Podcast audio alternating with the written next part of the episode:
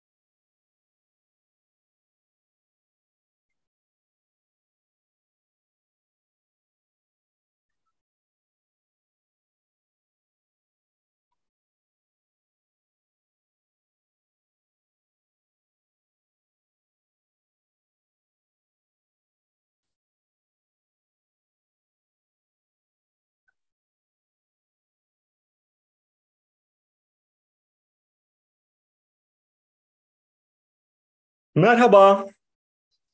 Ses var mı? Oldu galiba.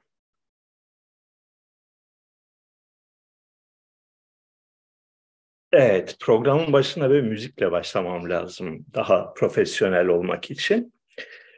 Merhabalar, gene bir sabah pazar günü beraberiz. 180 küsur hafta olmuş. Ve geçen hafta benim yayıncıyla, yayın eviyle biraz bir sohbetimiz oldu. Ya dedi sen deli misin, niye bu programları bir kitaba dönüştürmüyorsun? Ee, Valla gerçekten aklıma gelmemişti bugüne kadar. Yani hiç gayet amatör bir sohbet programı olarak düşünüyorum ben bu hadiseyi.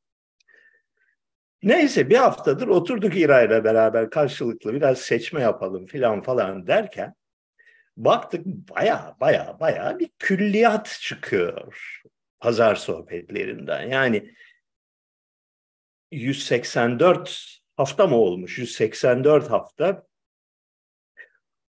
bir, bir saatten fazla hepsi 200-220 saat kadar car car car car car çene yapmışım ve arada da bir iki tane anlamlı söz söylemişim sanki diye bir izlenime kapıldık ve böyle harıl harıl şimdi e, kitap birkaç cilt çıkıyor bu şeylerden, e, sohbetlerden.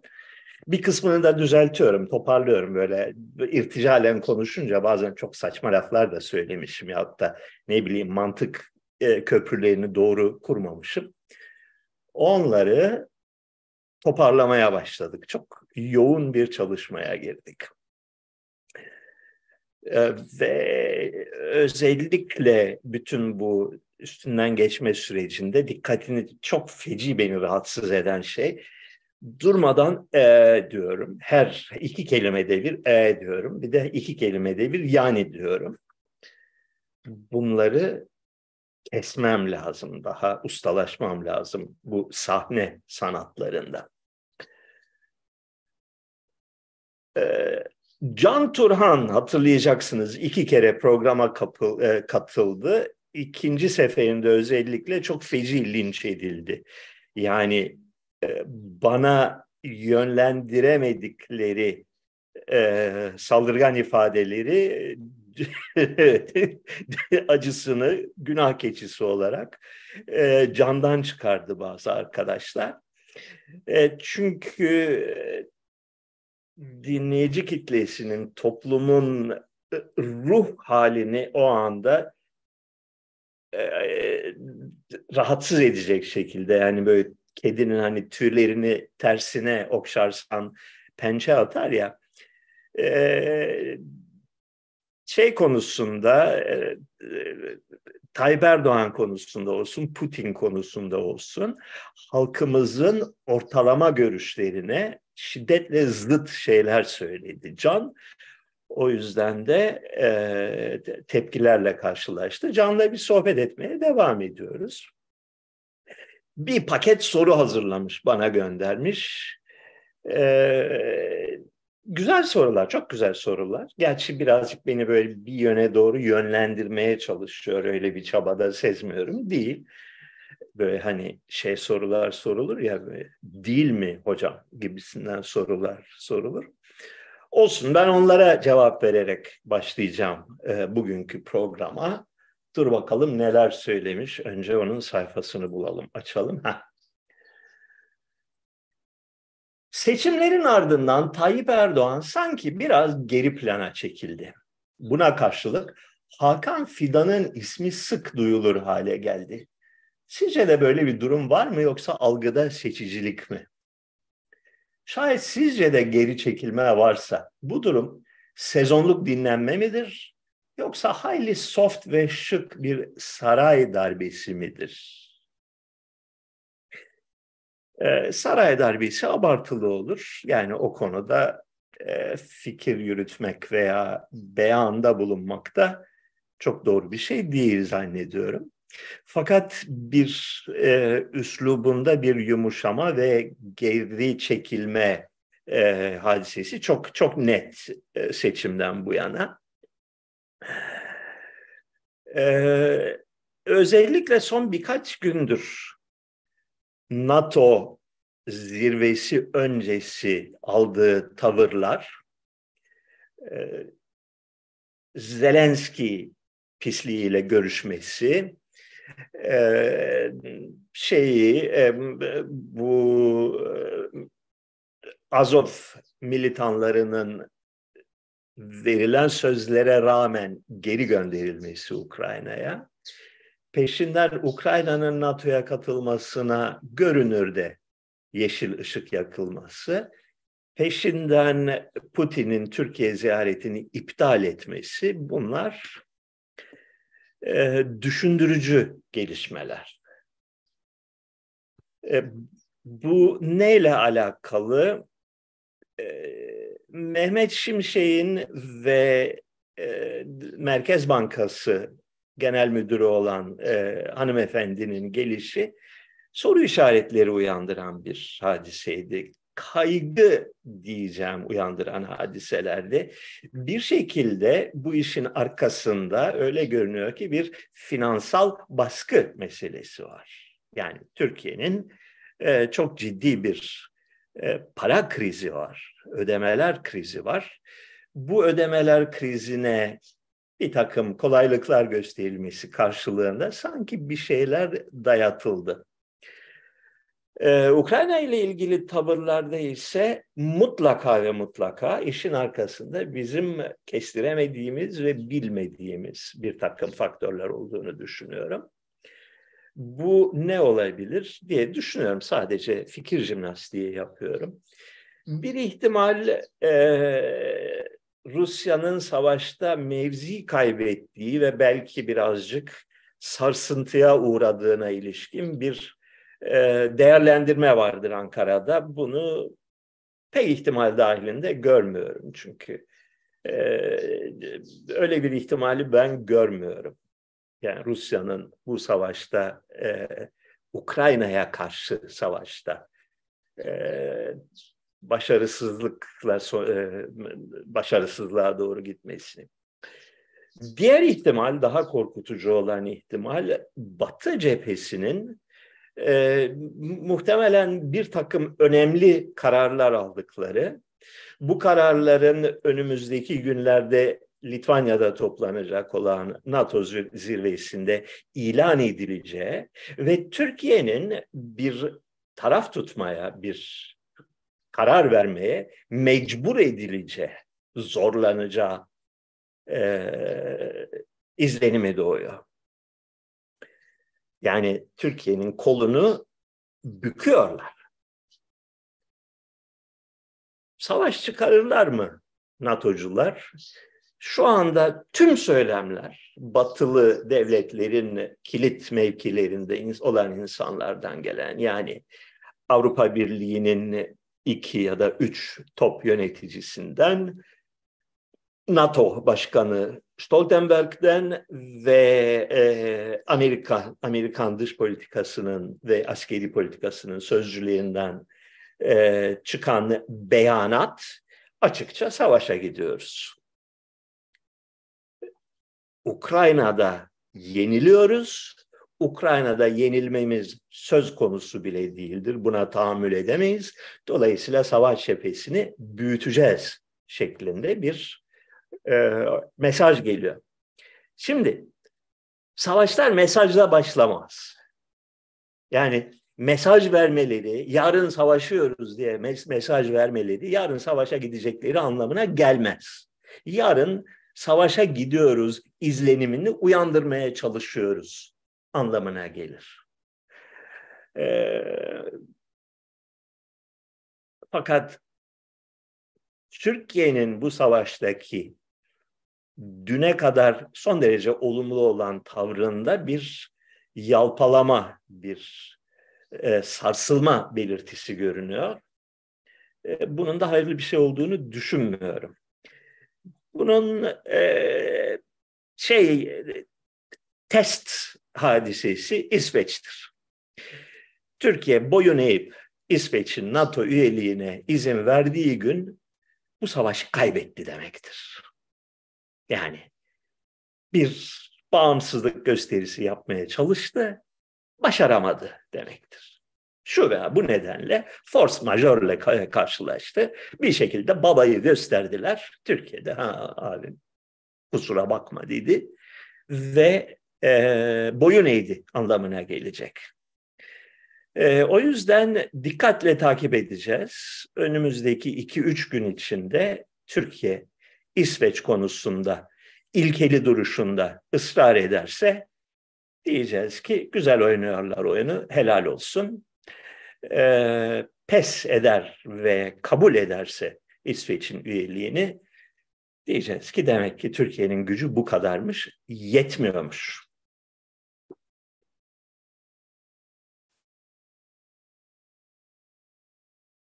Yine Can e, Turan'ın sorularından devam ediyorum. Rusya halkı nereye kayboldu? Prusya, Rusya değil. Ülkenin yıkılışı ardından Prusyalılar nereye gittiler? Şimdi Prusya halkı deyince iki ayrı birbiriyle alakasız konu gelir akla. Prusya denilen memleket bugünkü Polonya'nın kuzeydoğusu ile e, Kaliningrad yani Königsberg o Rusya'nın bir tane böyle çıkıntı kısmı var ya o o o bölgenin adı Prusya. Burada Prusyalılar diye bir millet yaşıyordu. Prusyalılar e, bir Baltık kavmi yani Litvanya ve Letonya ile akraba bir dil konuşan gayet ilkel, gayet aşiret, ormanlarda yaşayan bir halk. Bunların özelliği şu, Avrupa'da, Avrupa kıtasında Hristiyanlığa en son boyun eğen millet. 1200'lere kadar demişler bu Hristiyanlık bize yaramaz e, ve kendi eski dinlerinde ısrar etmişler. 1200'lerde tam hatırlamıyorum 1230 falan öyle bir tarih olması lazım. E, Töton şövalyeleri yani e, Deutsche, e, Deutscher Orden denilen Alman e, kendini Hristiyan cihadına adamış olan teşkilat bu bölgeyi e, sahiplendi. 60 sene korkunç bir katliam yaptılar. Yani yerel Prusyalı halkı ya Hristiyan olacaksın ya da öldürüyoruz deyip köylerini yaktılar, evlerini e, yok ettiler ve bir ezilmiş bir küçük azınlığa dönüştürdüler. E, Almanya'dan, Kuzey Almanya'dan insanları davet ettiler, iskan ettiler, Almanlaştırdılar bu bölgeyi. E, Prusya dili 17. 18. yüzyıla kadar hala halk arasında konuşulmaya devam etmiş. Hatta e, şeyler, e, rahipler özellikle Deutscher Orden tasfiye edildikten ve protestanlık hakim olduktan sonra bu dili öğrenmeye, o dilde e, köylüye e, vaaz vermeye, ayin düzenlemeye filan çalışmışlar. Yani Hristiyanlık tebliği için Prusyalıların dilini öğrenmişler, kitaplarda yazmışlar. Biliyoruz bugün eski Prusya dilini oldukça iyi bir şekilde, kapsamlı olarak biliyoruz. Fakat 1800'lere doğru Prusya dili yok olmuş. Ahali e, büyük ölçüde Almanlar arasında Almanların hizmetçisi olmuş, Almanların kölesi olmuş, Almanların köylüsü olmuş. Aralarından bir kısmı da işte evlenmişler, karışmışlar, dükkan açmışlar, adam olmuşlar, Alman olmuşlar. E, bir kısmı da Litvanya halkına karışmış, onlara, onlara asimile olmuş ve geriye Prusya diye bir halk kalmamış. Ondan sonra 19. 20. yüzyıl başına kadar 19. yüzyıl sonuna kadar Prusya diye bir Alman devleti vardı. Ee, oranın da halkı İkinci Dünya Harbi'nden sonra Polonya'dan kovuldular. Bütün o bölgeden, Kaliningrad bölgesinden de kovuldular. Ee, hepsi çok sefil bir şekilde, korkunç koşullar altında Almanya'ya e, tehcir edildiler. Ve o bölge bugün yarısı Polonyalı, yarısı Rus olmak üzere, bir ufak bir parçası da Litvanya'da olmak üzere üçe bölünmüş ve her iki Prusya geçmişini de yani hem eski Prusya, e, Baltık Prusyası geçmişini hem Alman Prusyası geçmişini kaybetmiş bulunuyor.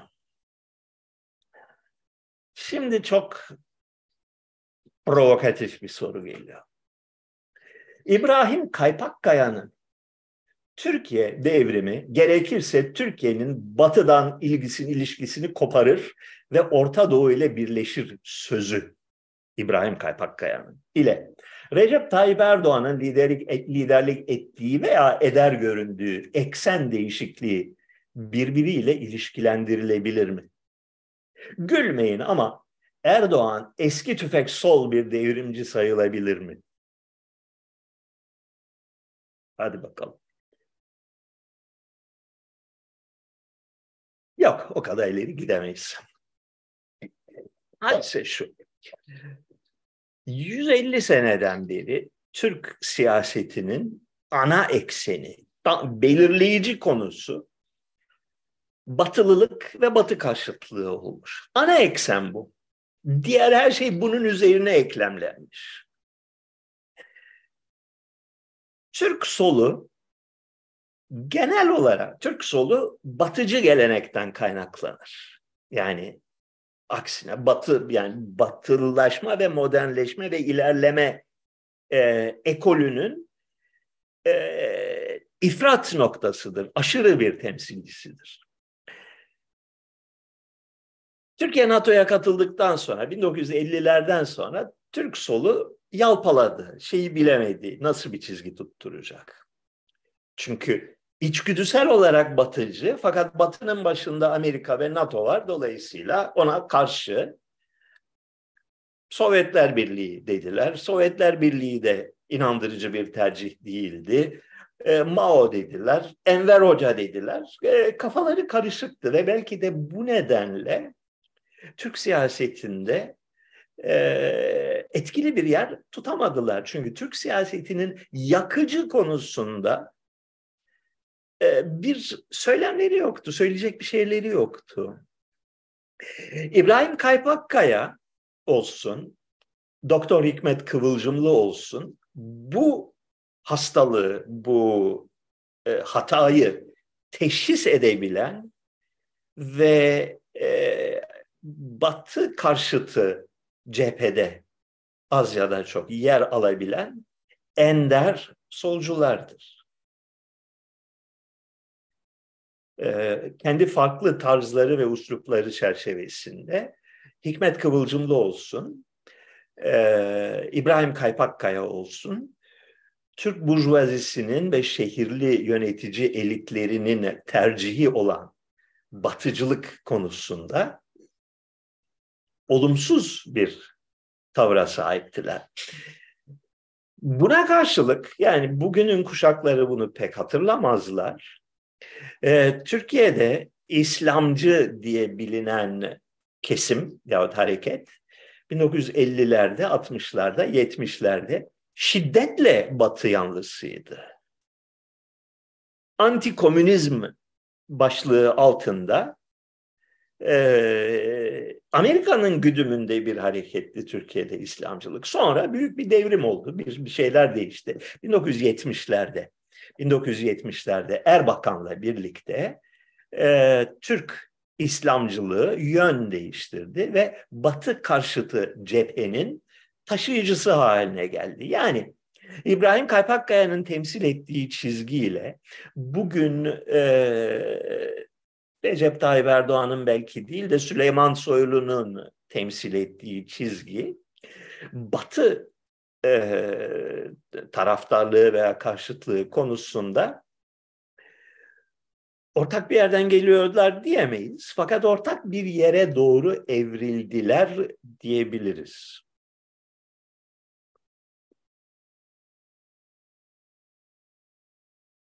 Can Turan'ın sorularına devam. Eşimin sorusu demiş. Eşcinsel çiftler evlat edinebilmeli mi? Şayet yanıtınız hayır ise tek şansı bu olan bir çocuk için yetimhanede kalmak daha mı iyi? E, zor bir soru. Değil, zor bir soru değil. Net benim cevabım. Cevabım şu. Bir, yani iki adımda vereceğim cevabı. Birinci adım şu e, çocukları annelerin yetiştirmesi lazım diye düşünüyorum. Sağlıklı bir çocuk annenin güdümünde ve e, himayesinde yetişir ve annenin yanı sıra bir otorite figürü olarak, bir nihai referans e, figürü olarak babanın da ailede mevcut olması gerekir. Benim bildiğim, öğrendiğim, hayattan çıkardığım ders budur. Ee, anne ve baba e, gözetiminde ve kontrolünde yetişmeyen çocuklar çok problemli, çok hastalıklı, mutsuz ve zor insanlar oluyorlar. Peki bunlar yoksa ne yapacaksın? O zaman iş çetrefilleşiyor. Ve evet yetimhanede büyüyenlerin nereye e, doğru evrildiklerini de çok yakından izleme fırsatını buldum birçok vesileyle. Gerek cezaevinde, gerek Nesin Vakfı'nın çocukları e, çerçevesinde. E, yani yetimhanede büyümek iyi bir şey değil.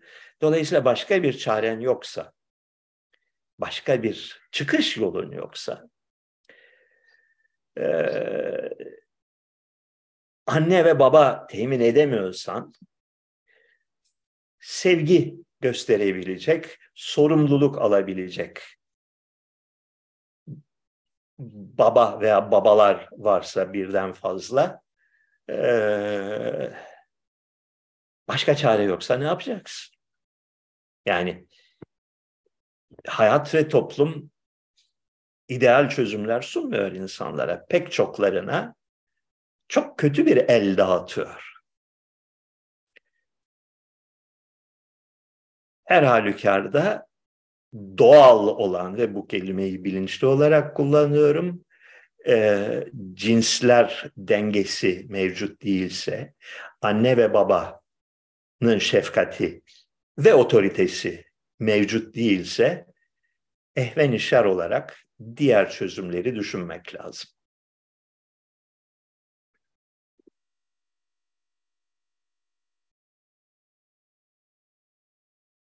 2019'da muhalefetin kapatacağız, yıkacağız, israf müzesine çevireceğiz dediği İstanbul Havalimanı bugün yolcu sayısı açısından dünyanın en büyük yedinci havalimanı haline geldi. Ülkeye muazzam pozitif katkısı var. İstanbul yeniden sahici bir dünya kenti haline geldi. Bütün muhalif kesimin istemezük siyasetine son verme zamanı sizce de gelmedi mi? Bir başka şekilde sormak gerekirse, Türkiye'de muhalefetin toplumda karşılık bulamama sebebi temelde istemezük siyaseti değil mi? Buna yüzde yüz katılıyorum. Yüzde yüz katılıyorum ve 1970'lerden beri benim bildiğim bir şey var. Mimarlar ve Mühendisler Odası bir şeye karşıysa e, tabipler neydi derneği miydi bir şeye karşıysa o şeye taraftar olmak gerekir. Yani şaşmaz bir barometre bu kurumlar. Olabilecek her konuda, düşünülebilecek her konuda daima en yanlış tavrı seçme konusunda üstlerine yok. Bu tavrın kaynağı nedir diye e, sorduğumuz zaman çok bence çok biraz tarih bilen birinin kolayca gözlemleyeceği bir şey var. Osmanlı tarihi boyunca daima bir istemezcük partisi olmuş. Yobazlar, softalar, medrese talebeleri, yeniçeriler. Her türlü yeni fikre, her türlü yeni modele kısmen haklı gerekçelerle karşı çıkmışlar. Çünkü yenilik diye paketlenen şeylerin hepsi bir kesimin, merkezi devletin gücünü arttıran şeyler. Buna hep karşı çıkmışlar. Bir istemezcük koalisyonu e, direnmiş. Ta 17. yüzyıldan beri Osmanlı'daki her türlü yenilik teşebbüsüne. Ee, Türkiye'nin e, mürekkep yalamış sınıfları. Yani bir dört senelik okula gidip de mühendisti, mimardı, doktordu, muhasebeciydi, avukat mı olan kesimleri direkt olarak o istemezlik e, içgüdüsünü e, sürdüren, temsil eden, onun mirasçısı olan e, gruplar kalkınma, büyüme risk almak gerektirir ve bazen kırıp dökmek gerektirir. Ee, parçalamak gerektirir. Bunun çiğliğini, bunun e, olumsuz sonuçlarını, bunun e, olası risklerini görmemek mümkün değil. Yani Türkiye'de kalkınma ve yatırım adı altında yapılan pek çok şeyin bir yıkım faaliyeti olduğunu ben görebiliyorum. Fakat bunun alternatifi nedir? Yani her şeye hayır demek midir? Ee, hepimiz fakir olalım, el ele barış türküleri söyleyelim demek midir? Cesaret yok Türkiye'nin muhalefet denilen kesimlerinde korkak bir zümre. Bir şekilde ucundan kıyısından bir toplumsal statü elde etmişler ve hayattaki yönlendirici kaygıları, yönetici fikirleri bunu kaybetme korkusu. Ama ortalık sarsılırsa, kayık sallanırsa biz düşeriz denize korkusu. Elde ettikleri statüyü, elde ettikleri asgari e, gelir düzeyini kaybetmekten, proletaryaya düşmekten korkuyorlar. Ve asla tabii ki kendilerine yediremezler. Bir yerde bir sandviç büfesi aç, para kazan kardeşim şeklindeki bir alternatifi kendi toplumsal statülerine yediremeyecekleri için asla bir çıkmazla karşı karşıyalar. Bir korkunun ötesinde bir şey yapamıyorlar.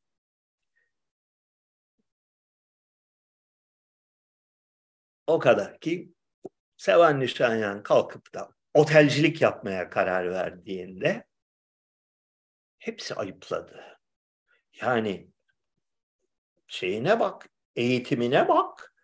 Ee, sen aydın bir insansın. Aydın bir insan otelcilik yapar mı? Nerede görülmüş yaklaşımı? Çok tipik bir yaklaşım.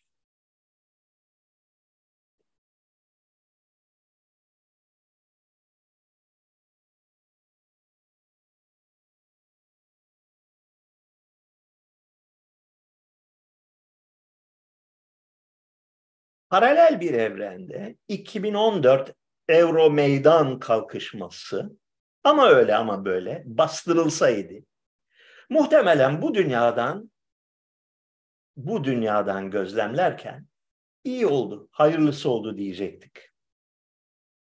Doğru. Bu evrende ise hala gezi olayları için gezi onurumuzdur diyoruz. Pozisyonumuzu sorgulamanın vakti geldi mi? Yani artık burada provokasyon ileri seviyelere varmış durumda. Ben bu kadar ileri gitmeyeceğim. Ee, her türlü ayaklanma iyidir.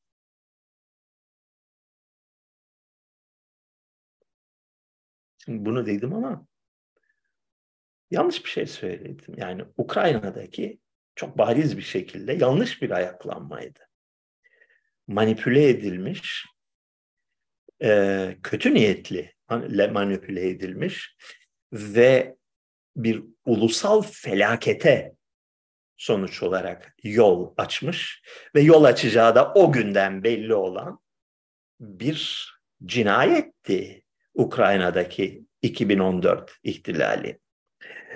Gürcistan için aynı şeyi söyleyebiliriz. Aslına bakarsanız Mısır için aynı şeyi söyleyebiliriz. Ee, son derece sinik bir şekilde, son derece e, hain bir şekilde bu ülkeleri karıştırdılar. E, milleti sokağa döküp darbe yaptılar. Ve sonuç bu ülkeler için bir felaket oldu, bir felaketler dizisi oldu. Ee, Türkiye'de de gezi olaylarının arkasında böyle bir manipülasyon var mıydı? Ee, Sayın Recep Tayyip Erdoğan'ın iddia ettiği ve savunduğu gibi bu sorunun cevabını ben bilmiyorum. Muhtemelen bu sorunun cevabı hibrit bir cevaptır. Yani e, gezi olayları içinde yer alan ve onun sözcüsü olan insanların birçoğunu tanıyorum, şahsen tanıyorum. Bu insanların dürüstlüğüne ve temizliğine ben kefalet edebilirim. Başta Osman Kavala olmak üzere. Ee, öte yandan bildiğimiz bir şey var ki Amerikalılar bu işin kitabını yazdılar. Yani e, bütün ülkelerde e, özellikle şehirli gençliğin moda olan fikirlerini ön plana sürmek suretiyle haklı bir takım şikayetlerini e, istismar etmek suretiyle bir ayaklanma çıkarma, bir kaos ortamı yaratma ve bu suretle işlerine gelme, hoşlanmadıkları bir takım hükümetleri devirme e, projesi yani Amerikalılar bunu göz göre göre açık açık sistemli olarak e, geliştirdiler bu bu şeyi bu stratejiyi ve bunu Ukrayna'da uyguladılar ama Türkiye'de asla olur mu öyle şey? Çok da mantıklı gelmiyor. Adeta evrensel bir içgüdü olan antisemitizm ve Yahudi nefretinin kökenleri sizce nelerdir? Hayır, evrensel değil. Ee, mesela Çin'de antisemitizm yok. Yahudi düşmanlığı yok. Daha enteresanı şudur. Ee, İslam dünyasında 20. yüzyıla kadar antisemitizm yoktu. Yani e, sonuçta iki ayrı din Dolayısıyla aralarında öyle büyük bir sempati yok. Ee, İslam biliyorsunuz e, e, milleti hakime fikri üzerine kuruldu. Müslüman olmayanları ikinci sınıf vatandaş gören ve gerektiği zaman onları cezalandırma hakkını kendinde gören bir, bir kültür. E, fakat özellikle Yahudilere karşı bir e, duygu ne Osmanlı Devleti'nde, ne Fas'ta, ne Yemen'de e, kaydedilmiş bir şey değil. Ciddi boyutlarda bir şey. Irak'ta, Suriye'de, Mısır'da, bütün bu ülkelerde ciddi birer, büyükçe birer Yahudi azınlığı vardı ve genel olarak kanıları şuydu ki Avrupa'dan 40 kat daha iyi burası biz Yahudiler için. İslam dünyasında Yahudi düşmanlığının birdenbire prim yapması 20. yüzyılın ortalarına doğru 1930'larda, 40'larda ve bilhassa 50'lerde e, gündeme gelmiş bir hadise. İsrail'in kurulması ve e, Filistin yani yerel Arap halkına karşı uyguladığı politikalardır. E, bir şekilde 19. yüzyılın peş peşe gelen yenilgilerinden sonra ve 20. yüzyıl başının İslam dünyası sıra İsrail'e gelince, Filistin'e gelince yeter artık deme noktasına geldi. Bir İslam toprağının bir hmm, yüzyıllardan beri e, İslam dünyası olan e, bir yerin küçük ve önemsiz ve Müslümanların öteden beri küçümsediği bir halk tarafından zapt edilmesi, bu halkın abisini, Batı'yı abi olarak arkasına alması, e, tahammül edilmez bir aşağılama olarak algılandı ve e, çok şiddetli, çok e, çirkin, ölçüsüz bir Yahudi düşmanlığı İslam dünyasını peyderpey kontrolü altına aldı. Avrupa'ya gelince Avrupa'da Orta Çağ'dan beri şiddetli bir Yahudi düşmanlığı vardır. Her zaman vardır. Ee, her ülkesinde vardır. Dönem dönem yükselir, dönem dönem düşer. Fakat benim bildiğim 10. yüzyıldan beri, 11. yüzyıldan beri Batı dünyasında e, şaşmaz bir süreklilikle her iki üç kuşakta bir Yahudi pogromları olur. Yahudileri yok etmek, Yahudileri ezmek, Yahudileri silmek için çabalara girişirler. Bu aradaki farkın açıklamasını ise iki dinin yani İslam ve e, Hristiyanlığın siyasi yapılarında bulmak lazım. Hristiyan dini nasıl oluştu onu bir hatırlayın. Roma İmparatorluğu vardı kocaman. Bir ortak bir kültürü, ortak bir medeniyeti, ortak varsayımları, ortak dili, e, ortak kurumları olan bir imparatorluktu. Bir ucu İngiltere'ye, bir ucu Irak'a dayanan bir dünyaydı. Bu dünyada bir dizi devrim sonucunda Hristiyanlık devlet dini oldu ve prensip olarak herkes Hristiyan oldu. Yani e, Hristiyan olmayan birinin medeniyet dairesinde yaşayabileceği fikri yabancıydı e, Hristiyan dünyasına. Anlatabiliyor muyum? Yani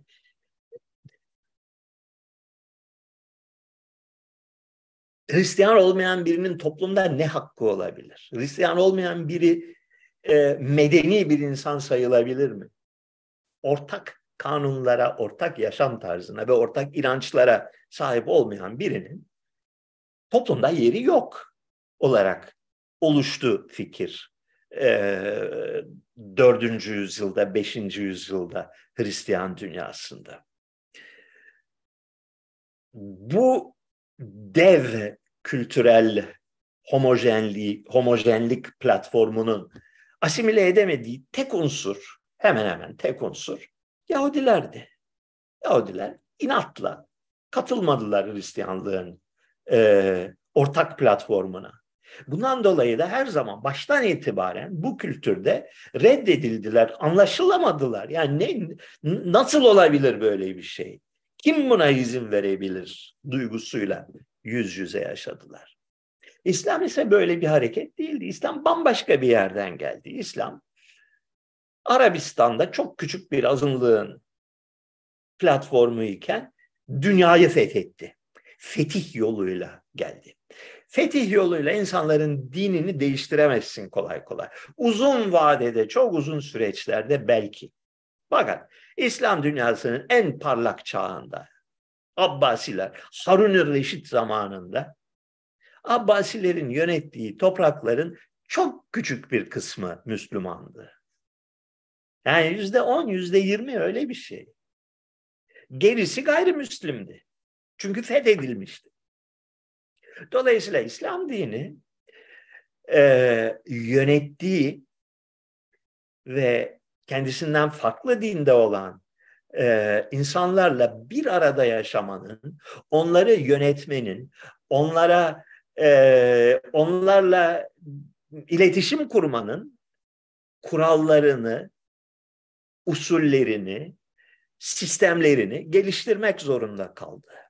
İlk gününden itibaren Hazreti Ömer zamanından itibaren harıl harıl oturup şu soruyu sordu. Doğal olarak büyük çoğunluk gayrimüslim bu imparatorlukta.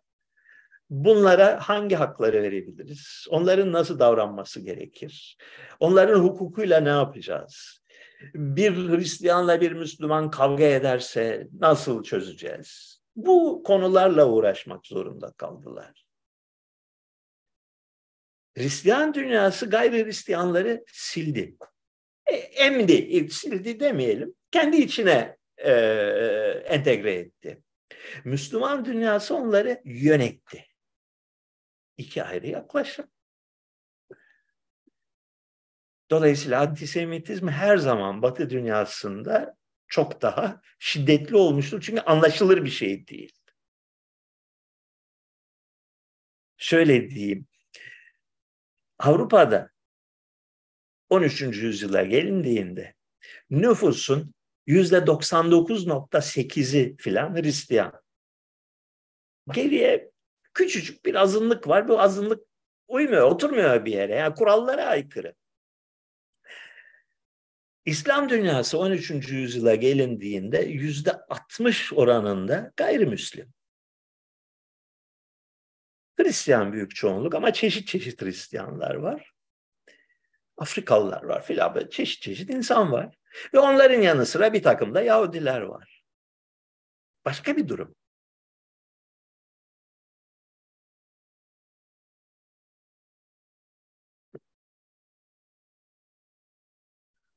Seküler Türklerin dindar kişilere genellikle gıyaben örtünmek Kur'an'da yazmaz. Kur'an'da zinetlerinizi örtün yazar.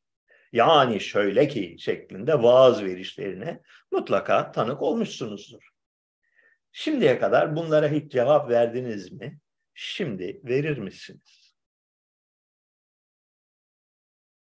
Mesele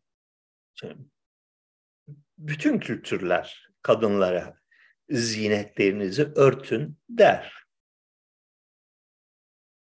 öyle anlaşılıyor ki Kur'an olmasa bile İslam geleneği, muhafazakar İslam geleneği kadının tümünü zinet olarak gördüğü için örtünmesini savunmuş.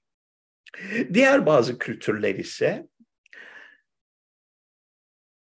sadece memeleriyle kokusunu zinet olarak değerlendirdiği için onların örtünmesini emretmiş.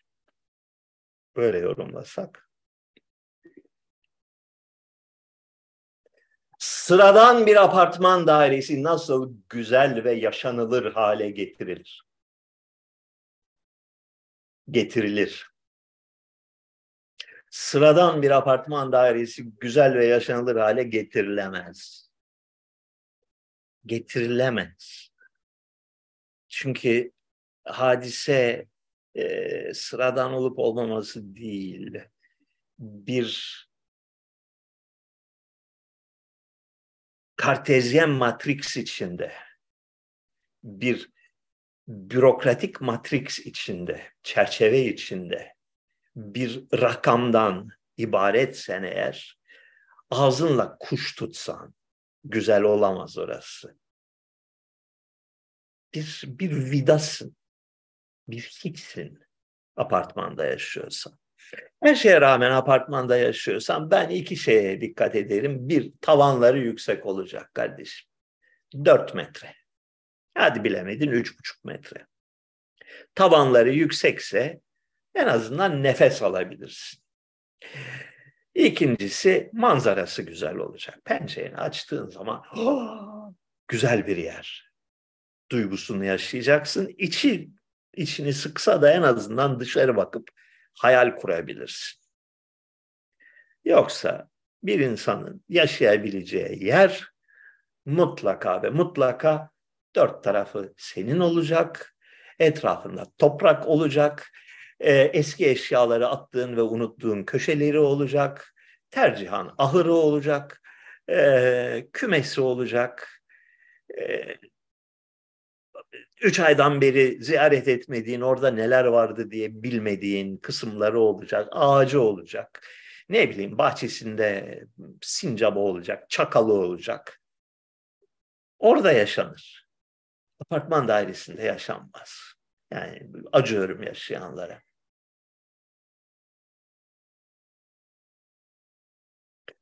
Avrupa'nın en büyük göçmen grubunu neden Müslümanlar oluşturuyor?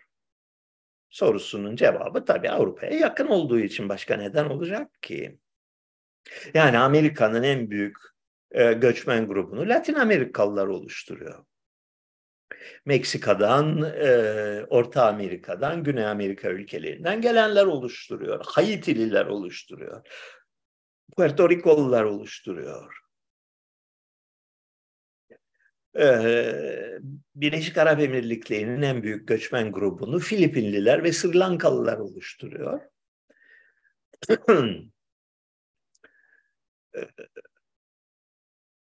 Avrupa'da da evet en büyük grup, e, grup Müslümanlar da onun hemen peşinden e, Afrikalılar var. Afrikalılar da büyük sayılar halinde, bir istila halinde göçüyorlar. E, kural olarak fakir ülkelerden zengin ülkelere bir büyük bir istila hareketi var.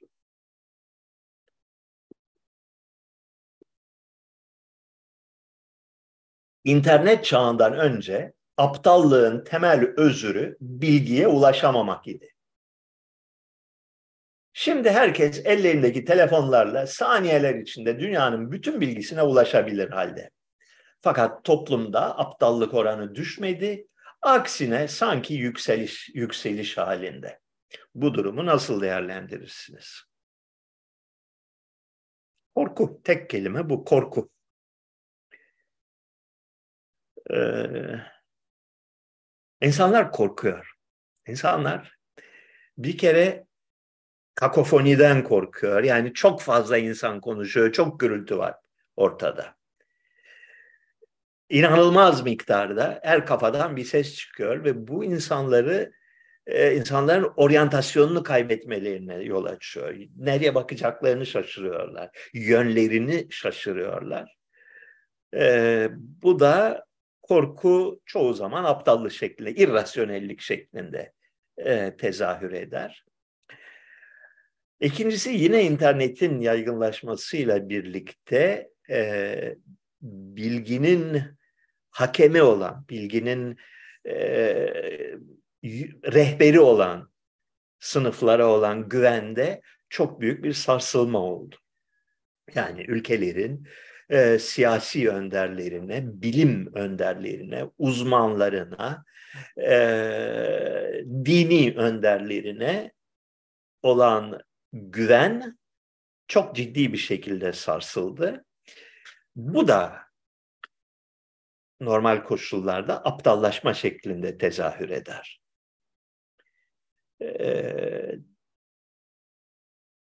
bir tutarlı bir argüman yoksa kafanda, tutarlı argümanların hepsi sana e, yetersiz ve ilkel geliyorsa ve güvenilmez geliyorsa saçmalamaya başlarsın çoğu zaman.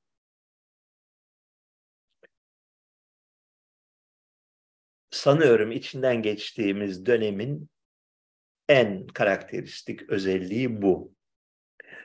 Sosyal medyada anonim hesap kullanımına son verilmeli mi? Herhangi bir şekilde kamuya söz söyleyen herkesin ismiyle, soy ismiyle, hatta bir de temizinden vesikalık fotoğrafıyla bunu yapma zorunluluğu sizce iyi bir teklif mi yoksa kötü bir şey mi? Kötü bir şey. Doğru değil.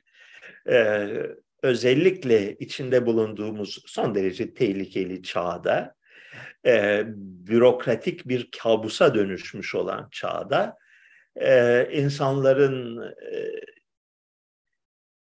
nüfus sureti, ikametgah ilmi haberi ve vesikalık fotoğraf ve parmak iziyle internete girmelerini talep etmek zorbalıktır. Özgürlükleri kısıtlayıcı bir şeydir.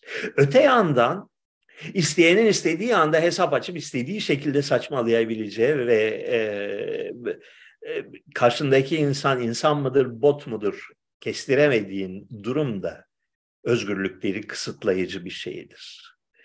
Dolayısıyla ikisinin ortasında bir çizgi tutturmak lazım. Yani anonim fakat gerçek hesaplara izin vermek lazım.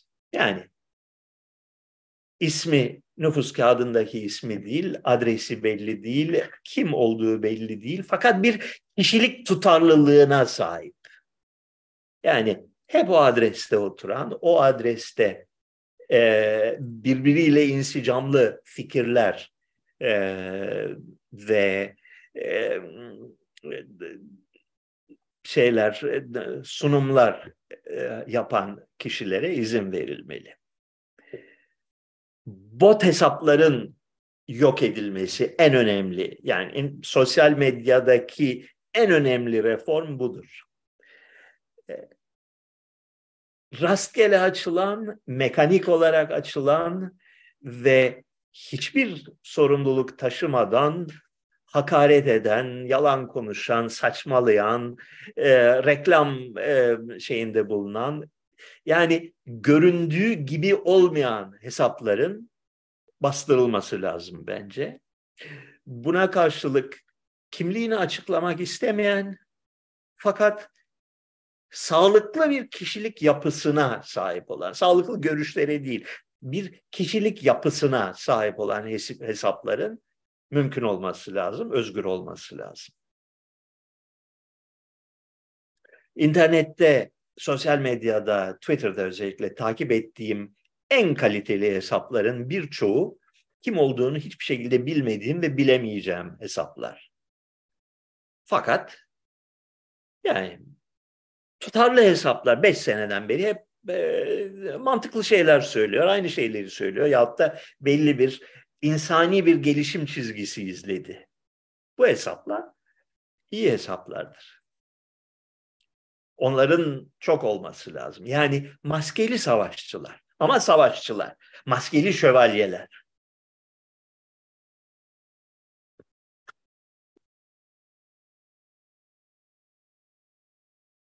Başka. Yayınlarınıza son verip ya da bence ideal şekilde çapını küçülterek niş hale getirip Türkiye'ye dönseniz bu dönüşü de gürültüsüz gümbürtüsüz halledebilseniz, muhtemel ki size ilişen çıkmaz, köyünüzde yaşar gidersiniz. Böyle bir teklife ne dersiniz? Ee, böyle bir teklif olursa eğer e, olabilir. Yani benim de düşündüğüm o. Yani yayınlarım yayınlarımdan memnunum da belki çapını biraz küçültmekte fayda olabilir. Ee, yoruyor kavga bir yerden sonra.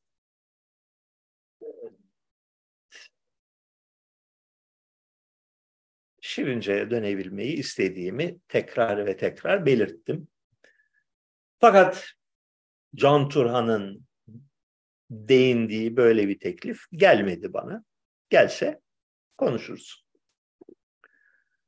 Can Turan'ın soruları bu kadar. Fena sorular değildi değil mi? Yani kabul edin ki her ne kadar provokatif ve Sevan'ı belli bir yöne yönlendirmeye teşebbüs eden sorular olsa da güzel sorulardı. Dur bakayım başka sorular. Bir de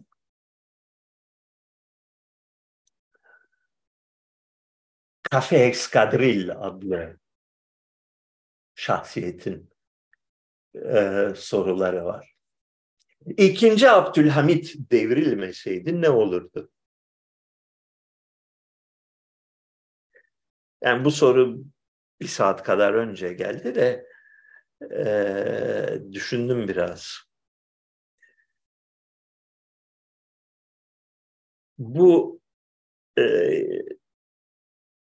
nenemin sakalı olsaydı tipinden sorular yani counterfactual dedikleri gerçek öyle değil şöyle olsaydı ne olurdu sorularının şöyle bir özelliği var. Buna daha önce değindim birkaç kez. İyi bir tarihçi yani tarihi çok yönlü olarak bilen bir konu hakkında tefekkür etmiş, düşünmüş, çeşitli boyutlarını, çeşitli siyasi uzantılarını e, iyi kötü tanıyan bir insan her zaman bu türlü sorulara, her zaman, istisnasız her zaman başka türlü olamazdı cevabını verir. Bu tarihçiliğin büyük paradoksudur. Yani Bak bu yani lafını hep şey olarak, dolgu olarak kullanıyorum. Kötü bir alışkanlık. Bunu düzeltmem lazım.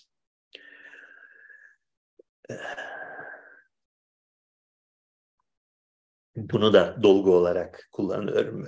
Bir dakika bir şeyler düşüneyim de doğru, doğru dürüst bir şey söyleyeyim, büsbütün saçmalamayayım dediğim zaman hemen bir yudum e, viskiye gidiyorum.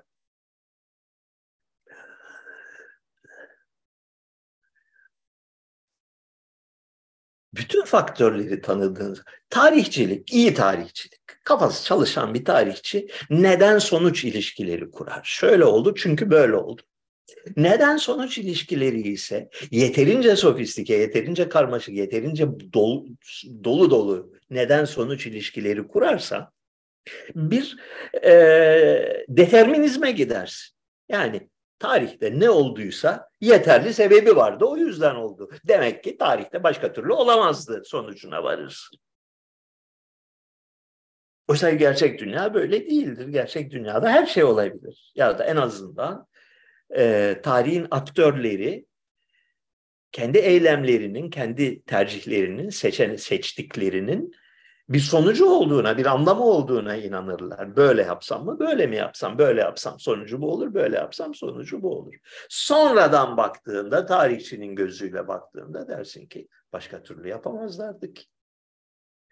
Şimdi Abdülhamit dönemi, Abdülhamit'in son dönemi 1890'lardan sonrası e, büyük bir duraksama çağıdır Osmanlı Devleti'nde.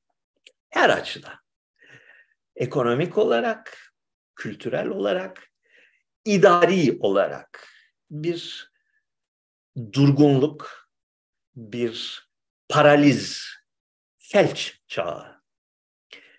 Ee, yönetici kadrolar şiddetle yaşlanır. Çünkü sirkülasyon yoktur. Yeni kuşaklar gelmez. İhtiyarlar yönetir ülkeyi. Brejnev çağı gibi yani Sovyetlerin son dönemi gibi bir durgunluk ve duraksama çağıdır. Bu espriyi, bu ruhu en iyi yansıtan, mükemmel bir şekilde dile getiren, yani bunun öfkesini, bunun e, çaresizlik duygusunu dile getiren tabii Tevfik Fikret'in Siz şiiridir. O şiiri ara sıra okuyun, yılda bir kere okuyun. Çünkü çok kuvvetli bir retoriktir ve nasıl Allah belasını versin bu memleketine her şey durdu, hiçbir şey kıpırdamıyor duygusunu çok güzel ifade eder. Dünyada 20. yüzyıl başı muazzam bir atılım çağı, büyük bir teknolojide büyük patlamalar. Otomobil icat ediliyor, telefon icat ediliyor, uçak icat ediliyor 10 senelik bir dönem içinde. Petrol icat ediliyor. Ee, sanat akımları alt üst oluyor. Siyasi yapılar fokur fokur kaynıyor. Askeri teknolojiler büyük bir hızla gelişiyor.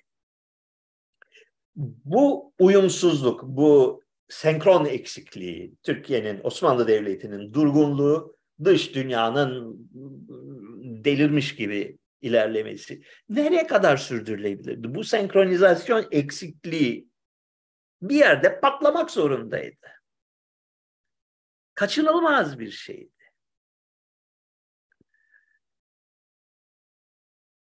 Makedonya isyanı, peşinden Arnavut isyanı.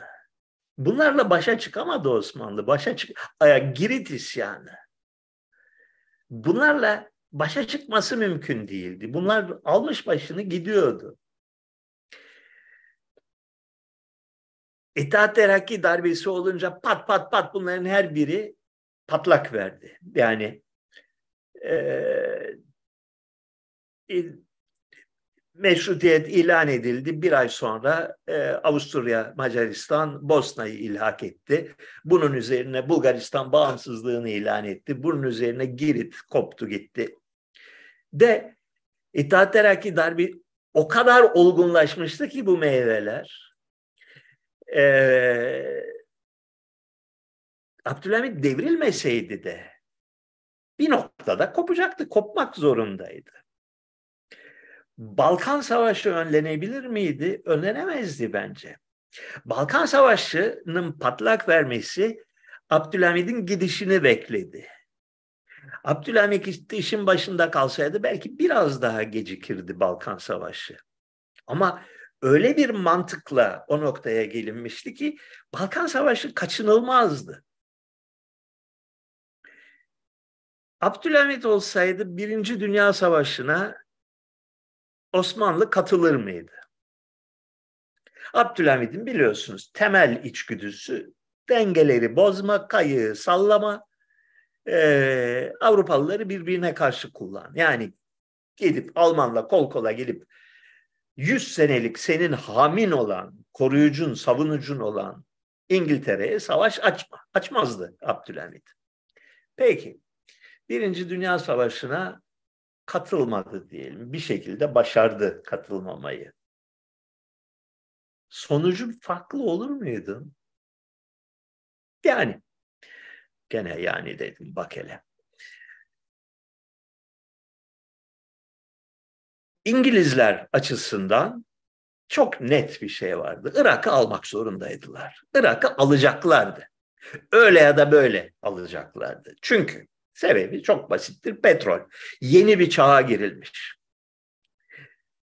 1910-1905 gibi bir tarihte şunun farkına varılmış ki tüm denizlerde, dünya denizlerine hakim olmak istiyorsan petrol kaynaklarına sahip olmak zorundasın. Çünkü gemiler değişiyor. Petrolle işleyen gemiler geliyor. Kömür çağı geçti, petrol çağı geldi. Yani Batılıların e, petrolü ele geçirme arzusu ticari bir hırs değil. Bunu bunu yanlış anlamayın. Pek çok insan bunu yanlış anlıyor. Petrolü ele geçirdiler ki para kazansınlar. Değil. Petrolü ele geçirdiler ki savaşları kaybetmesinler. Petrolün yoksa 20. yüzyıl koşullarında bir e, Hong Kong'dan Rio de Janeiro'ya kadar dünyaya hakim bir deniz gücü olamazsın. Petrol lazım bu iş için. O yüzden Yani Osmanlı'nın da ne kadar söz dinleyeceği belli değil. O yüzden Irak'ın alınması lazım. E İngilizler Irak'ı alınca dünya dengeleri var. İngilizlerin Irak'ı almasına Fransızlar izin vermez. O yüzden İngilizler Irak'ı alınca Fransızlara da teselli armağanı olarak Suriye'nin verilmesi lazım. Çok matematiksel bir mantık bu. Çözümü yok bu problemin. Yani İngiliz Fransızların arzusu, Fransızların projesi eski onların Suriye kavramına Musul'da dahildi. Yani Irak'ın e, petrol alanlarının bir kısmı Kuzey Irak'ta Suriye'nin olacaktı. Diğer kısmı Irak'ın olacaktı. Fakat her halükarda bu yerleri Osmanlı'dan koparacaklardı. Yani Osmanlı e, Birinci Dünya Harbi'ne İngiliz ve Fransızların yanında da girse o yerler giderdi. Etnik temizlik projesi gerçekleştirilebilir miydi Abdülhamit başın işin başında olsaydı? Etnik temizliğe başlayan Abdülhamit'tir. İttihat Terakki değil. O projeyi oluşturan odur. Ee, belki Abdülhamid'in yaklaşımı daha eski usul bir yaklaşım olduğu için pogromlar, sindirme, soygun şeklinde e, gerçekleşirdi. E, Almanların verdiği ilhamla genç Türk kadrolarının yani jön Türk kadrolarının uyguladığı son derece bilimsel, son derece sistemli, son derece bürokratik yok ediş projesi Abdülhamit zamanında o şekilde olmazdı, başka şekilde olurdu. Ama o konuda da bir şey değişeceğini zannetmiyorum. Yani Abdülhamid'in gitmesiyle gitmemesi arasında, devrilmesiyle devrilmemesi arasında çok büyük bir sonuç açısından fark olacağını ben zannetmiyorum. Ama dediğim gibi bu bir paradokstur. Bunun e, tarihteki herhangi bir konu için aynen bu, aynen bu argümanı oluşturmak mümkündür. Napolyon yenilmeseydi ne olurdu? Hep aynı şeyler olurdu. Mustafa Kemal'le konuşma imkanın olsa ona neler söylerdin?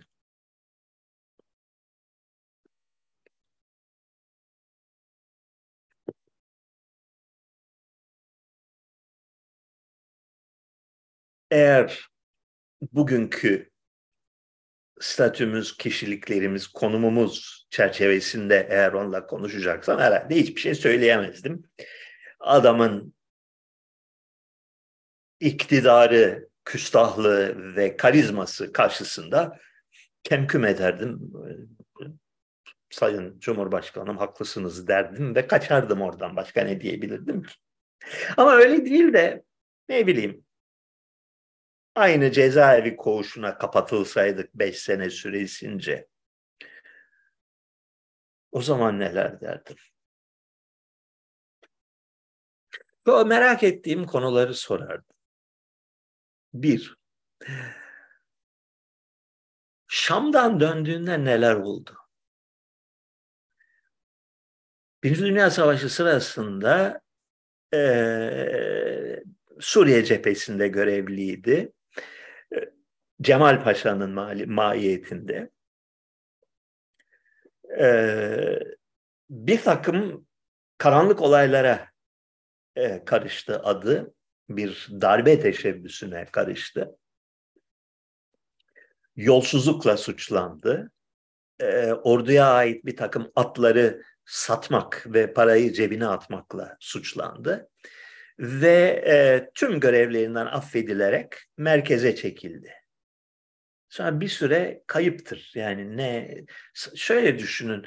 Savaşın en bir, bir, bir varoluş savaşı veriyor Osmanlı Devleti ve Osmanlı Devleti'nin en yetenekli, en e, başarılar göstermiş olan bir albay mıdır o tarihte, tu general midir? bir komutanı savaşın en sıcak günlerinde kayıp yok. Bir görevi yok. Orada neler oldu? Ve nasıl oldu da bunun peşinden yani bir altı aylık filan bir dönemin peşinden son derece hassas bir görevle, son derece ciddi bir siyasi görevle görevlendirildi. Yani ikinci soru e, Vahdettin'in mihmandarı olarak atanmasının iç yüzü nedir? Yani e, Aralık 1917 tarihinde e, Vahdettin yeni veliaht olmuş. Eski veliaht yok edilmiş. Onun yerine Vahdettin veliaht olmuş. Pek yakında Sultan Reşat'ın ölmesi bekleniyor.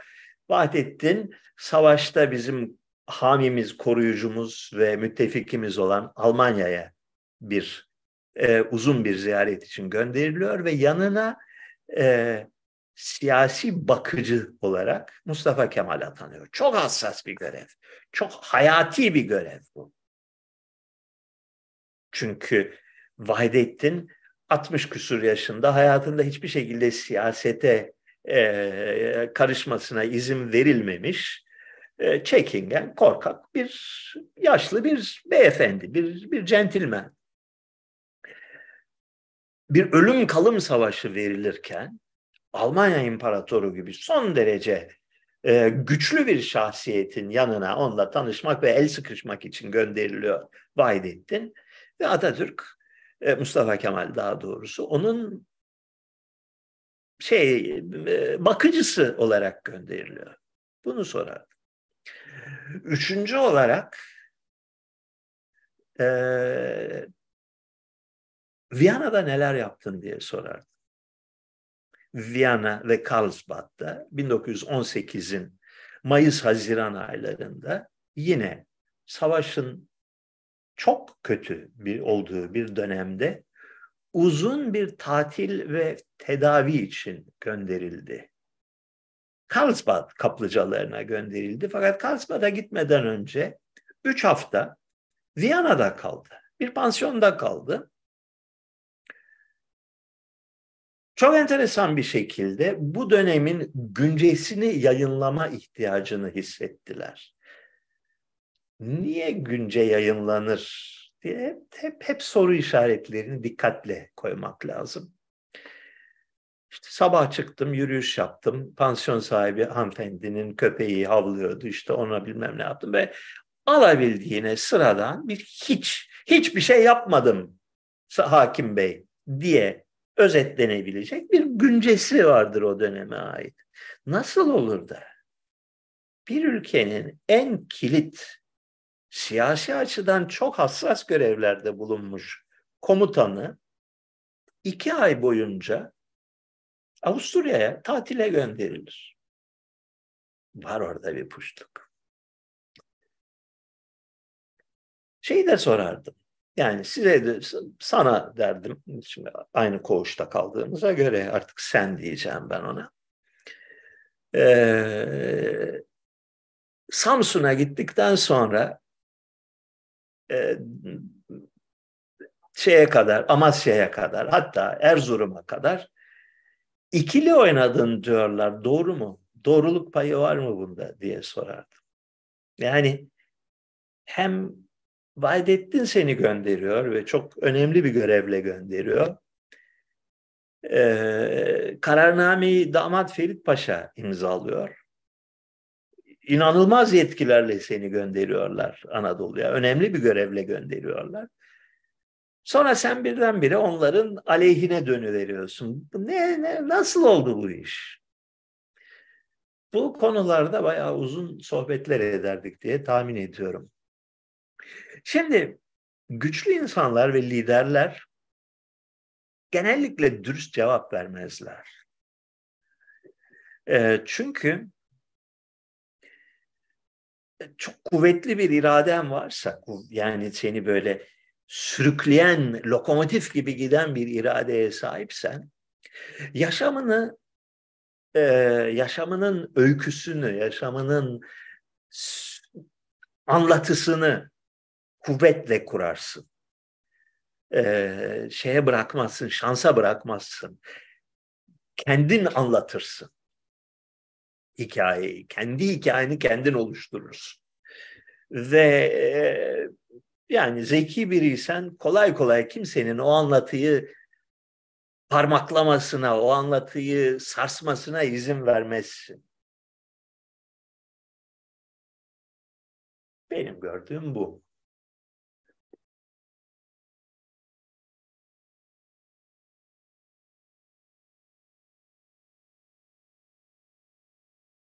Osmanlı bütün fethettiği yerlerin halkını hemen zorla Müslüman yapsaydı ne olurdu? Yapamazdı. Yok öyle bir şey. Tarihte yok benzeri. Fetihle ele geçirip de e, din değiştiren kim var ki? Yani İngilizler mi yaptılar bunu Hindistan'da? Peki e, Latin Amerika'da İspanyollar başardılar bunu. Da e, aynı şey değil. Yani Hristiyanlık gibi bir dinin egemen olduğu bir toplumda kimsenin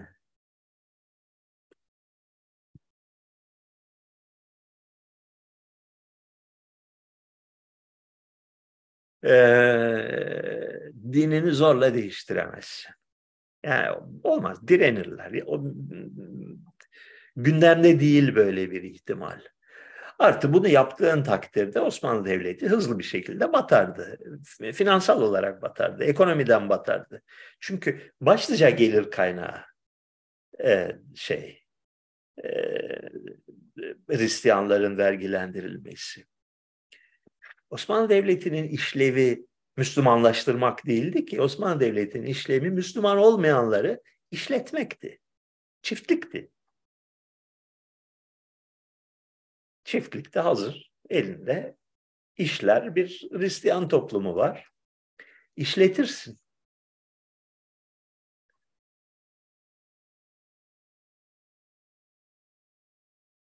Çalışmadan yaşamak için aylık ne kadar bir sabit gelir gerekir diye sormuş bir başka arkadaş. Çalışmadan yaşamak nasıl bir köle hayali, kölelerin hayali? Yani çalışmadan yaşamak demek ot gibi yaşamak demek ot gibi yaşamanın standardı ne olabilir ki? Yani ot var, otçuk var, daha küçük ot var. Ee, şey gibi, yosun gibi yaşamak var. Herhangi bir gelirle bu olabilir. Yani aç kalmamak için, asgari hayvani ihtiyaçlarını gidermek için Valla Türkiye standartlarını artık bilmiyorum, unuttum da bizim bu Doğu Avrupa ülkelerinde e, ayda adam başı 1500 euro, 1000, 1200 euro tahmin ediyorum. Yeter. Gerçi elektrik fiyatları uçtu. Öyle. İnsan yani işin doğru olarak sorulan soru, sorulacak olan soru neyse.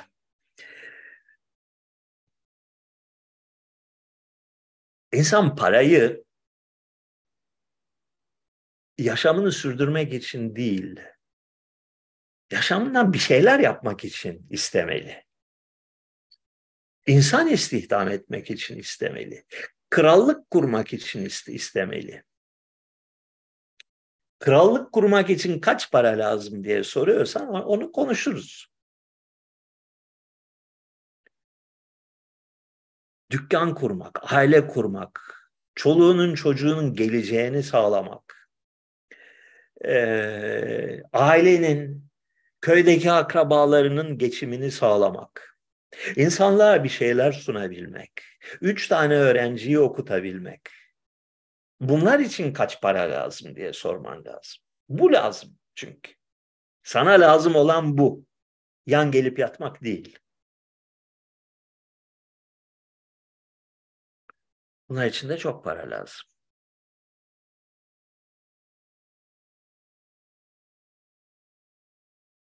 Trilyonlar lazım. Çünkü hangi aşamaya kadar gidersen git, yani ailemin geçimini temin edebiliyorum. Bir de iki tane yetim yeğenimi okutuyorum. Bir de yatalak annemin e, doktor parasını ödüyorum. Bir de bizim köye bir tane de hayrat çeşmesi yaptırdım.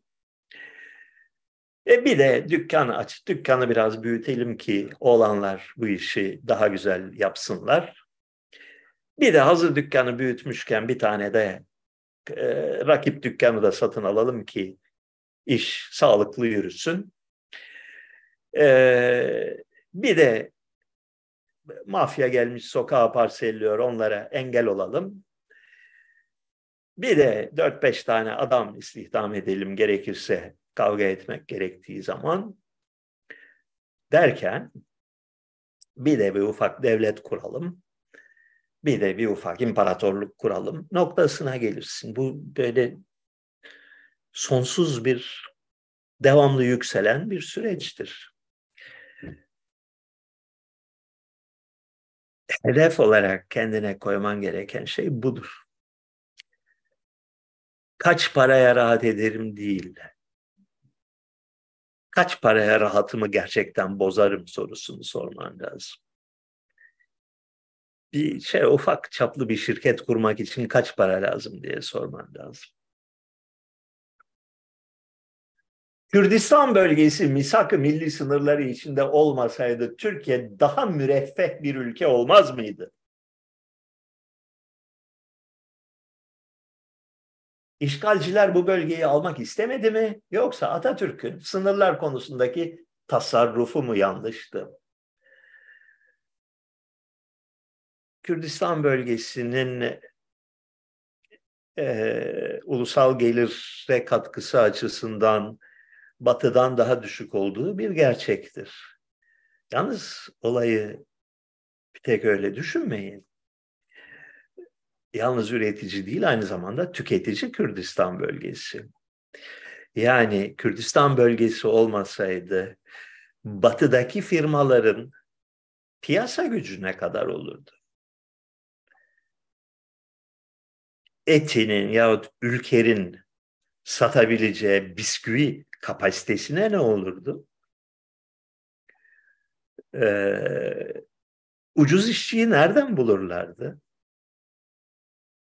Yani böyle gelir nötr bir şekilde dağılmış değil ki Türkiye çapında birileri e, ülkenin bütününe hakim olmaktan dolayı para kazanıyor.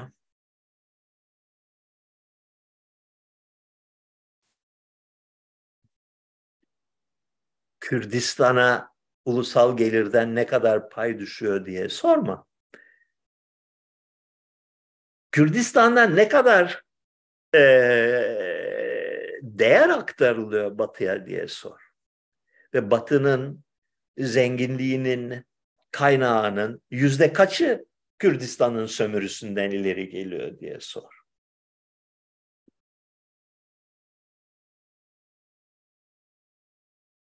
Mesrop Maşlot'un doğduğu köy olan Muş'un Hasik yani Güven köyünün tarihi hakkında bize bilgi verebilir misiniz diye sormuş. Muşlu olduğu her halinden belli olan bir arkadaş. Mesrop Maşlot kim biliyorsunuz eminim.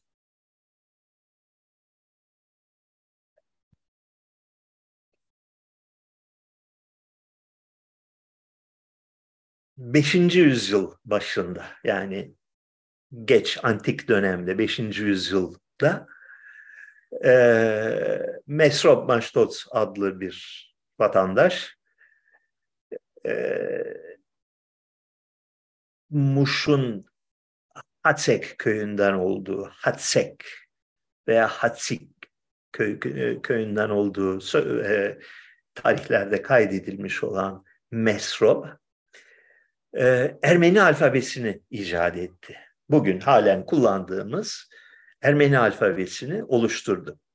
Ermeni alfabesini oluşturmasının maksadı tabii benzeri vakaların çoğunda olduğu gibi e, İncil'in, kutsal kitabın Ermenice'ye tercümesini, yazılmasını sağlamaktı. 405 yılında e, Ermeni alfabesini oluşturdu. Onu izleyen birkaç yıl içinde 20 420'li yıllara kadar İncil Ermenice'ye çevrildi ve yayıldı bu şekilde. Bu e, Ermeni tarihinin genellikle en önemli dönüm noktası olarak görülür. Çünkü e, bu tarihlerden kısa bir süre önce 370 ve 380'li yıllarda e, Ermeni ülkesi e, bir taraftan Bizans'tan, diğer yandan özellikle İran'dan çok ağır bir tokat yemişti. Yerle bir edilmişti. Bütün şehirleri yıkılmıştı. Ermeni krallığı e, büyük bir kriz içine girmişti. Vilayetlerini kaybetmişti. Ve nihayet 4 yani 387'den sonra Ermeni krallığı kağıt üzerinde bir krallıktır. 428 yılında da Ermeni krallığına son verir İranlılar. Yani bir siyasi bir varlık olarak yaklaşık 500 yıldan beri süren bir devlet olarak Ermenistan'ın varlığına son verilmişti bu tarihlerde. Ee, normal olarak böyle bir kaderle karşılaşan uluslar tarihten silinir. Demin anlattığım Prusyalılar gibi olur. Eğer bu felaketlere rağmen Ermeni milleti bir siyasi bir varlık olarak, bir kültürel varlık olarak e, yaşamını sürdürebildiyse 20. 21. yüzyıla kadar dönüm noktası, hayati hadise e, alfabenin icadıdır. Ve e, bir Ermeni dini literatürünün, bir Hristiyan literatürünün oluşturulmasıdır. Bu Hristiyan literatürü kitabi bir din olan Hristiyanlığın kitabı oluşturulmasaydı Ermenilerin önünde iki tane seçenek vardı. Ya İranlılaşacaklardı. Yani e, Zerdüşt dininin egemenliği altında İran'ın bir e, vilayeti haline geleceklerdi. Ya da Hristiyan, kitabi Hristiyan dininin aslı olan Yunan, Rum e, kültürüne asimile olacaklardı. İki taneydi seçenekleri. Ermeni yazısının ve Ermeni dilinde bir dini literatürün oluşması e, Ermenilerin ne İranlı ne Rum olan ayrı bir millet olarak varlıklarını sürdürmelerinin kilit hadisesidir. Bu şahıs Hasik köyündendir. Hasik köyünün Muş'ta olduğunu biliyoruz da aslına bakarsanız neresi olduğu o kadar net değil. Çok sonradan, çok yani zannediyorum 18. yüzyıl gibi bir tarihte Hasik adlı köyün Hasik olduğu kanaatine varıldı ve oradaki kilisede yatan ve yerel halkın hürmet gösterdiği evliyanın aslında Meşrop Mastos'un ta kendisi olduğuna kanaat getirildi. Ve özellikle 19. yüzyıla gelindiğinde Hasik'teki e, kilisedeki Mesrob Maştot e, mezarı bir çok önemli bir dini ve kültürel ziyaretgah haline geldi. İşin acı tarafı şu ki Ermenistan'da Oşagan şehrinde de bir tane Mesrop Maştot mezarı var. Yani bu kıymetli insanlar bazen paylaşılamıyor. Birçok ayrı yerlerde mezarları oluyor. Olsun yani bir tane yerine iki tane mezarı olsun. Bunun dışında ne biliyoruz buranın tarihi hakkında? Muşlu dostlarımızı biraz daha aydınlatmak için. E, şunu biliyoruz. 19. yüzyıl başına gelindiğinde yani günümüzden 200 küsur sene öncesine kadar Muş Ovası'nın hemen bütün köylerinin halkı Ermenidir. Komple. Yani kaç orada 40-50 tane köy var. Bugün Muş Merkez, Korkut, Hasköy, üç ilçede dağıtılmış olan 50-60 tane köy var ve bunların halkının 19. yüzyıl başında tümüyle Ermeni olduğunu biliyoruz. Ee, şöyle, göçebe yani hayvancılıkla geçinen ve mevsimsel olarak yaylalarda dolaşan ciddi bir Kürt nüfus var. Ee, bu yaylacı Kürtlerle köylü Ermeniler arasında çeşitli alışverişler, çeşitli e, dostluk ve düşmanlıklar var. Muş beyliği bir Kürt beyliği. Muş şehrinde sülale olarak Muş beyleri ve onların e, askerleri, onların aileleri, sülaleleri, yöneticileri, kadroları yaşıyor. Muş kasabası ağırlıkla bir Kürt kasabası. 19. yüzyıl başında. Muş beyleri dönem dönem bayağı bağımsız bir beylik, ayrı bir devlet gibi olmuşlar. Ee, özellikle 19. 18. yüzyılın ikinci yarısında Alaaddin Bey var, Muş e, Bey'i, e, Mir. E, Osmanlı ile üç defa filan savaşmış. E, camiler, kaleler filan falan inşa etmiş. Bayağı oraların hükümdarı.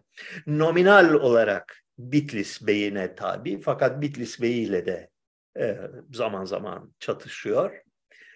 E, bazı açılardan, bazı konularda e, Van paşasına bir miktar haraç ödüyor fakat kendi vergisini kendi topluyor. Muş da önemli bir güzergah üzerinde olduğu için e, gelenden üç akçe, geç gelmeyenden beş akçe olmak üzere haraç alıyor. Ermeni köylülerden haraç alıyor. Ermeni köylüler kamu yönetimi açısından Kürtlere tabi. Ee, şeyin e, Muş Bey'inin askerleri, Muş Bey'inin e, ordusuna mensup olan Kürt Müslüman ve Kürt Yezidi askerleri yazın bunlar seferde oluyor veya yaylada oluyor. Kışın e, üçer hane, beşer hane halinde Ermeni köylerine e, şey yazdırıyorlar bunları. Yani Ermeniler bunları beslemekle mükellef. Al diyoruz şu köye beş hane asker eşi karısıyla mayrısıyla hayvanlarıyla beraber bunların arpasını buğdayını siz vereceksiniz diyorlar. Yerleştiriyorlar. Böyle bir hadise var. 19. yüzyıl 30'larına gelindiğinde 1830'larına gelindiğinde Osmanlı Kürt beyliklerini tasfiye etti. Ee, Muş Beyliği ortadan kaldırıldı. Bitlis Hanlığı ortadan kaldırıldı e, ezdiler bu Kürt egemenliğini. E, daha merkezi bir idare kurdular. Bunun sonucu olarak dinler arasındaki denge, kavimler arasındaki denge alt üst oldu ve 19. yüzyıl sonuna geldiğimizde Muş Ovası'nın nüfusunun yarıdan fazlası, yüzde 60 gibi bir kısmı Müslüman ve Kürt görünüyor. Öyle anlaşılıyor ki Ermenilerin büyük bir bölümü 19. yüzyıl sürecinde e, bir takım sosyal nedenlerle Müslüman olmayı tercih ettiler. Müslüman olunca Kürtleşiyorlar. Çünkü Müslüman olunca çocuğunu Ermeni okuluna gönderemiyor. Ermeni okuluna gönderemeyince çocuklar Ermenice öğrenmeden yetişiyor ve ortak çarşı dili olan, Muş şehrinin dili olan Kürtçeyi benimsiyorlar. Ee, çeşitli aşiretlerin koruması altına giriyorlar. Çünkü aşiret bağlantın yoksa hayat zor Muş'ta. Aşirete bağlanıyor, aşiretin bir unsuru haline geliyor ve Kürt haline geliyor.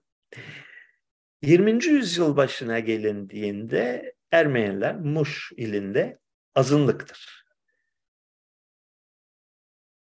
1918'e gelindiğinde ise gelindiğinde ise yoklardır. Uçuyorlar, kayboluyorlar. Bilinmeyen bir nedenle kayboluyorlar. Bunu da bu şekilde anlatmış olduk. Kaç oldu saat? 1 saat 46 dakika olmuş. Yeter mi? Bakayım. Bir tane daha. Hocam Karayim Yahudilerinden Yahudilerini anlatır mısınız? Karayimlerin Türk boyu olmaları doğru mudur? Nedense Türkler boy oluyorlar genellikle. Şey duymuyorsun. Yani İngiliz boyu diye bir şey duymamıştım ben. Ee, ne bileyim bir Yunan boyu bir Perolu boyu. Nedense Türkler boy oluyorlar. Ee, boy gördüğünüz yerlerde hemen hemen antenleriniz çıksın bir pislik var bu işin içinde diye düşünün. Karaimler kimdir? Karaimler e, Karaim zaten çoğu ka, Karaylar diye e, Türkçeleştirmek daha doğru. Kırım'da Kırım Hanlığı zamanında 20. yüzyıla kadar orada yaşayan büyük bir cemaat oluşturan bir Yahudi mezhebi. Yani diğer orta yolcu Yahudilerden farklı bir Yahudi mezhebi. Özellikleri şu Türkçe konuşuyorlar. Çünkü neden? Kırım'ın ortak dili Türkçe, Kırım Türkçe, Tatarca konuşuyorlar. E Kırım'da herkes Türkçe konuşuyorsa, çarşıda, pazarda, okulda, devlet işlerinde, ne bileyim tarlanda çalışırken birine merhaba demen gerekirse Türkçe merhaba diyorsun. Çünkü ortak dil bu. Kamu dili Türkçe. O yüzden Karaylar'da Türkçe konuşmuşlar. Ha, nihai kökenleri diye bir şey var mıydı? Bir mezhebin kökeni ne demektir? Bunlar ayrı sorular. Ta Hazar Türkleri zamanına mı dayanıyorlardı? Kimse bilmiyor bunları. Ee, Karayların dili Tatarcaydı. Kırım Türkçesiydi. Elbette ki her küçük cemaat gibi, her kapalı cemaat gibi Kırım Tatarcasının e, bir çeşidini konuşuyorlardı. Evde konuştukları dil, e, araya Yahudice kelimelerin de katıldığı, araya Almanca kelimelerin de katıldığı bir Türkçeydi. Orijinal bir Türkçe. Ee, Rus yönetimine girdikten sonra özellikle 19. yüzyıl sonunda e, Rusya'da bir sürü Yahudi pogromları oldu. Yani Yahudileri e, taciz ettiler Ruslar. Bunun üzerine dağıldı cemaat. Bir kısmı ana akım Yahudilere katıldı. E, büyükçe bir kısmı İstanbul'a göçtü. Çünkü Türkçe biliyorlar. E, İstanbul'da e, Hasköy Yahudi mezarlığının bir köşesi, bir tarafı e, Karay mezarlarına ayrılmıştır. Ayrı bir mezhep oldukları için ayrı bir bölge vermişler onlara. E, genellikle e, Karay mezar taşları Kiril alfabesiyle, Rus alfabesiyle Türkçedir. Ama e, Kırım Türkçesidir. Birkaçı da İbrani alfabesiyle Türkçedir. Yine Sonra büyük bir hızla kayboldular, e, eridiler. E, çoğu normal Yahudilere katıldı. Bir kısmı kalktı Amerika'ya göçtü. İsrail'e göçtüler tabii ki. Ve bugün İstanbul'da benim bildiğim kadarıyla bir Karay cemaati artık yok. E, yüzyıl başındaki söyleme baktığın zaman e, Sefarad Yahudiler karaylardan hoşlanmazlar. Yani aralarında husumet vardır. Birbirlerini hiç sevmezler, aşağılarlar. Ee, karaylar mı berbat berbat diye düşünürler. Muhtemelen karşılıklıdır bu hisler.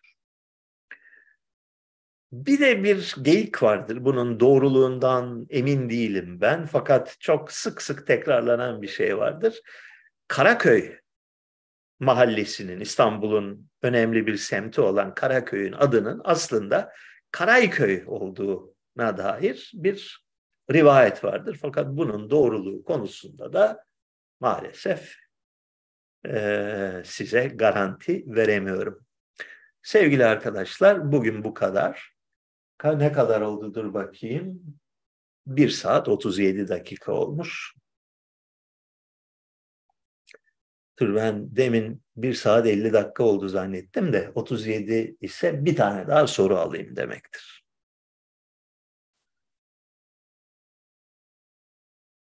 İngilizce sormuş. Communism is the product of Christian pity diye midir diye sormuştuk size. Komünizm Hristiyan merhametinin bir ürünü müdür diye sormuşlar. Bunun üzerinde durur musunuz demiş. Bu sorunun devamında da asıl amacını belli etmiş bu arkadaş. Doğada ve insanlık tarihinin her zerresinde bulunan rekabet ve sonuç olarak ortaya çıkan dinamik hiyerarşi bizatihi, bizatihi komünizm, sosyalizm vesaire fikirlerinin asla sürdürülebilir olmayacağını göstermez mi? Göstermez. Birincisi merhamet ya da insancılık ya da adalet duygusunun Hristiyanlıkla ne alakası var? Nasıl bir saçma e, ön yargılı, cahilce fikirdir bu? Merhamet e, zayıf olana el verme duygusu, sosyal adalet duygusu, yoksulla zenginin eşit derecede insan oldukları, dolayısıyla toplumun yoksullara ve zayıflara yardım etmesi gerektiği fikri insanların evrensel bir duygusudur. Yani bir dinin, bir kültürün, bir bir e, dini duyarlılığın ürünü değildir. Taş devri insanlarında da vardır bu. Eski Yunan'da da vardır. Müslümanlarda da vardır. Budistlerde de vardır. İnsan olan her yerde sosyalizm duygusu mevcuttur. Şu. Yani sen zengin olabilirsin, güçlü olabilirsin ama bu demek değildir ki sen benden daha değerlisin ya da senin her istediğin olacak. Toplum kendi içindeki zayıfları ve güçsüzleri de korumakla mükelleftir. Onlara da kol kanat germekle mükelleftir. Çünkü ortak bir insanlığımız var. Dolayısıyla kamu politikası herkesin çıkarını gözetmekle mükelleftir. Duygusu insanlıkla eş yayılımlı bir duygudur insanın olan her yerde bu duygu mevcuttur. Zaman zaman yükselir, zaman zaman alçalır. Kimi insanlarda daha güçlüdür, kimi insanlarda daha zayıftır. Fakat bu insanlığın değişmezlerindendir, sabitelerindendir. Tersi de öyle. Yani dediği gibi rekabet, dinamik hiyerarşi, e, güçlünün zayıfı ezdiği düzen, bu da insanın değişmez özelliklerinden. Her ikisi de. Bunlardan bir tanesini bir mutlak insanın tanımlayıcısı budur deyip ortaya attığın zaman saçmalıyorsun. Yahut da şöyle diyeyim, eğer komünizm ve sosyalizm insanlık gerçeğine aykırıdır diye düşünüyorsan, bunun tersi de doğrudur. Kapitalizm de insanlık gerçeğine aykırıdır. Kapitalizm demeyeceğiz orada da. Bencillik diyeceğiz. Lesefer ideolojisi diyeceğiz. Lesefer ideolojisinin özeti çok basittir. Parası olan düdüğü çalar. Parası olan düdüğü çalar mı? Çalar. Gerçekten de öyle. Bu kötü bir şey midir? Değildir aslında. Yani bazen belli ölçülerde parası olanın düdüğü çalması lazım. Yoksa düdük çalamayacaksan hayatta niye para kazanasın ki? Niye çaba gösteresin? Sokak köşesine otur, dilen, yeni caminin köşesinde elbet birileri sana bir şey verir, geçinir gidersin. Demek ki bu ikisi de, bu iki temel insan içgüdüsü. Yani bir, toplumun sorumluluğu vardır tüm bireylere karşı duygusu. Diğer yandan ben başımın çaresine bakarım kardeşim. Benim çoluğum var, çocuğum var. Onlar için gerekirse mücadele ederim, gerekirse haksızlık da yaparım. Ve buna da çok fazla karışılmasını istemem. Çok fazla da karışılırsa, karışılırsa zaten bu toplumun boku çıkar. Bu iki zıt kutup, bu iki zıt gerçek insan toplumlarının değişmez gerçekleridir. Biri fazla ileri giderse toplum hasta olur. Düzeltme gerekir. Diğeri fazla ileri giderse yine toplum hasta olur. Bunu düzeltme gerekir. Basit bir ideoloji yani bundan daha e, aşikar bir şey bu söylediğim. Nasıl insanlar körleşebiliyorlar bu kadar? Çok hayret ediyorum doğrusu. Hadi bakalım yeter bu kadar. Ee, bir haftayı da kazasız belasız arkada bıraktık. Beğendiniz mi? Beğendiyseniz şimdi yapmanız gereken bir şey var. Eğer bugüne kadar yapmadıysanız Patreon sitesine gidiyorsunuz. www.patreon.com bölü Nisanyan diye yazıyorsunuz. Bir paket sigara. Ayda sizden bir paket sigara alırım. Eğer daha önceden böyle abonmanınız var idiyse gene de ara sıra 3-5 ayda bir kontrol edin. Çünkü çoğu zaman e, kredi kartlarınızın vadesi bitiyor, geçiyor filan falan. E, kendiliğinden düşüyor abonmanınız. O da beni üzüyor tabii. Görüşmek üzere. Allah'a ısmarladık. İyi akşamlar, iyi haftalar, iyi